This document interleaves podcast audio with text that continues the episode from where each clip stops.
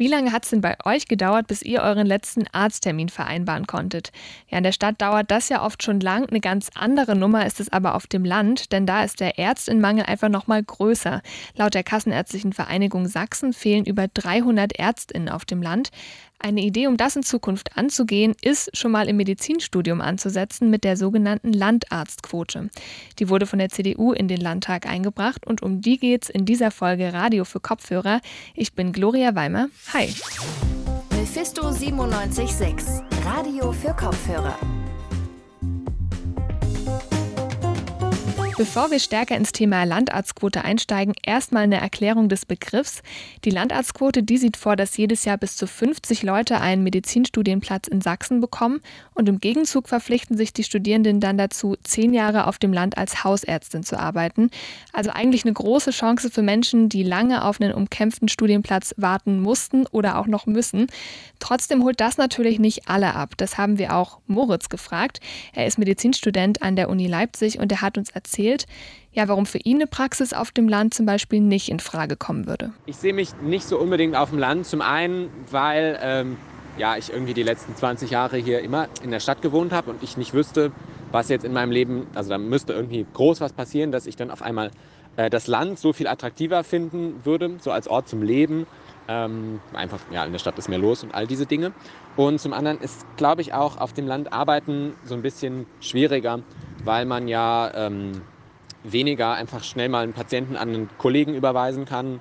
Es gibt vielleicht nicht so viele Krankenhäuser und auch wenn man sich so das Land einfach oder Arbeiten auf dem Land halt klassisch vorstellt, muss man da ja immer 24/7 für seine Patienten da sein und irgendwie immer erreichbar sein. Und ich glaube auch, also Urlaub ist wahrscheinlich auch nicht so simpel, je nachdem.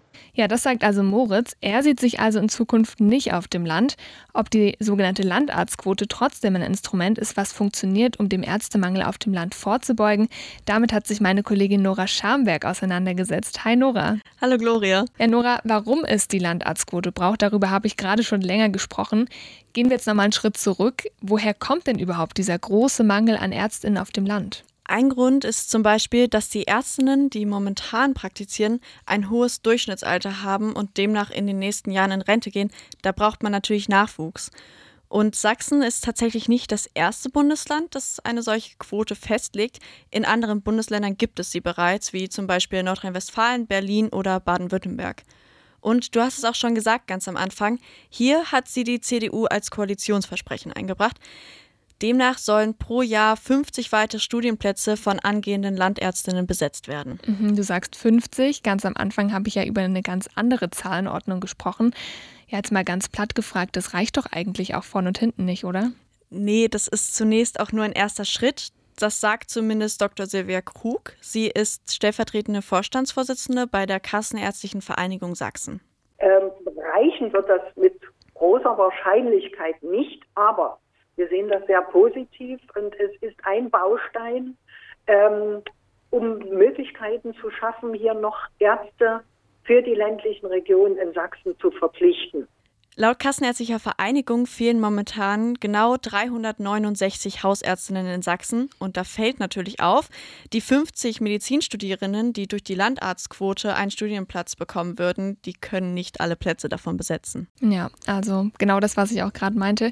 Wenn wir jetzt schon mal beim Thema Kritik sind, ja, wie sehen denn KritikerInnen diese Landarztquote überhaupt allgemein? Die Bündnisgrünen, die ja mit der CDU in einer Koalition sind, sagen genau das, was wir gerade auch schon besprochen haben, dass die Landarztquote nur eine Maßnahme unter vielen sein kann. Der ländliche Raum müsse vor allem attraktiver gestaltet werden, damit sich mehr Studierende für eine Stelle auf dem Land entscheiden. Also das heißt, das ist die Fraktion, die im Landtag sitzt. Die Opposition, hat die da auch eine ähnliche Meinung irgendwie zum Thema Kritik? Ja, die Landtagsfraktion der Linken zum Beispiel möchte außerdem, dass der Zugang zum Medizinstudium ganz allgemein einfacher wird. Anstatt dass auf den NC geguckt wird, sollen viel mehr soziale Engagements berücksichtigt werden. Und die Linken kritisieren vor allem auch die lange Vertragsbindung. Also stellen wir uns jetzt mal vor, dass jemand mit 18 sich entscheidet, Medizin zu studieren und dann einen Studienplatz über die Landarztquote kriegt. Dann muss diese Person ja nochmal 10 Jahre studieren und dann auch nochmal 10 Jahre auf dem Land arbeiten. Das sind 20 Jahre, die im Leben eines jungen Menschen dann schon vorausgeplant sind und das ist schon eine ziemliche Bindung. Und die Linken schlagen deswegen auch vor, dass sich die Landarztquote eigentlich an höhere Semester richten sollte, die schon ein bisschen Erfahrung im Studium gesammelt haben und auch einschätzen können, was sie später machen wollen damit. Schauen wir mal auf das Studium selbst. Wir haben schon drüber gesprochen, dass den Studierenden ja diese 50 Plätze, ich sage jetzt mal, freigehalten werden in Sachsen. Das heißt ja dann eigentlich auch, dass die Ausbildung an sich nicht vom regulären Medizinstudium groß unterscheidet, oder? Genau, erstmal studieren die eigentlich ganz normal, wie alle anderen Medizinstudis halt auch. Und da sie später als Hausärztinnen arbeiten sollen, spezialisieren sie sich dann auf die Allgemeinmedizin. Und wenn sie fertig sind, müssen sie dann entweder selbst eine Praxis auf dem Land eröffnen oder halt die Nachfolge in einer bereits bestehenden Praxis antreten. Tun sie das nach ihrer Zulassung zum Arzt oder zur Ärztin allerdings nicht, können sie durch die Vertragsbindung mit der Landarztquote eine heftige Strafe in Höhe von 250.000 Euro kassieren. Ganz am Anfang haben wir schon über Moritz gesprochen. Für den kommt es ja nicht in Frage, später aufs Land zu gehen. Also er ist jetzt nicht eine der Personen, die dann potenziell so einen Platz annehmen würde. Denn eben für ihn sprechen einige Gründe, vor allem auch in der Berufspraxis selbst, sehr dagegen. Zum Beispiel, er meinte, er hat das Gefühl, ständig für seine PatientInnen dann erreichbar sein zu müssen. Da natürlich jetzt interessant, so der Blick in die Realität, ist das wirklich so, wie er sich es vorstellt? Also ist das der Unterschied zwischen Stadt-Landarzt?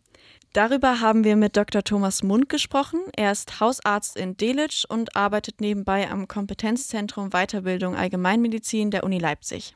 Also zunächst ist natürlich so, dass man auf dem Land natürlich erstmal auch tendenziell ein etwas größeres Spektrum abdecken muss. Es sind natürlich nicht alle Fach- und Gebietsärzte in der Nähe, wo man die Patienten hinüberweisen kann, sondern man muss als Hausarzt schon sehr sattelfest in allen Gebieten der Medizin sein und die Patienten natürlich auch intensiv hausärztlich dann betreuen, ne? ÄrztInnen auf dem Land behandeln zudem auch häufig ältere und somit oft auch stärker erkrankte Menschen, die dann mehr Betreuungsbedarf haben.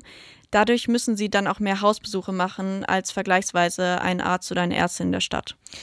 Ja, die Landarztquote ist ja auch ein ziemlich neues Instrument. Da jetzt auch nochmal spitz nachgefragt, ist das denn überhaupt die einzige Möglichkeit, um so dieses große Problem ÄrztInnenmangel auf dem Land, was wir jetzt auch schon besprochen haben, anzugehen? Nein, und auch darüber hat uns Thomas Mund etwas erzählt. Allein von der Uni Leipzig gibt es dafür sogar mehrere Projekte, zum Beispiel das Laika-Programm. Dort kriegen Medizinstudierende ab dem ersten Semester eine Patenpraxis zugewiesen, in der sie dann über ihr Studium hinweg jedes Semester 2 Tage Praktikum machen. So lernen sie dann von Anfang an den Praxisablauf und die verschiedenen Tätigkeiten kennen.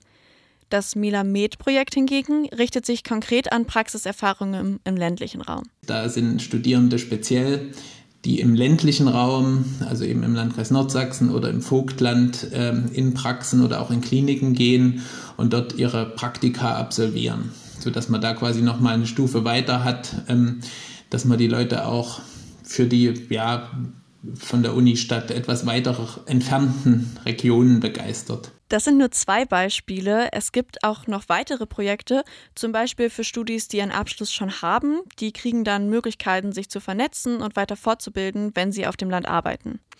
Ja, ich würde sagen, wagen wir mal ein Fazit an der Stelle. Was würdest du denn sagen, bringt die Landarztquote letztendlich nach dem, was wir gerade so besprochen haben, überhaupt? Wie eben schon gesagt, die Landarztquote ist erstmal nur ein einzelner Baustein, um die ärztliche Versorgung auf dem Land zu verbessern. Ganz allein kann sie das allerdings nicht stemmen. Und es gibt zwar super viele Projekte und Initiativen, aber eigentlich müsste man das Problem am Stamm anpacken.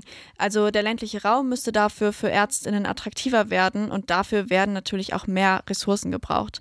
Ein kritischer Punkt ist außerdem, dass mit der Landarztquote die Verantwortung auf die Studierenden abgewälzt wird, anstatt dass die Regierung die Situation der Studienplatzvergabe oder die der Ärztinnen auf dem Land verbessert.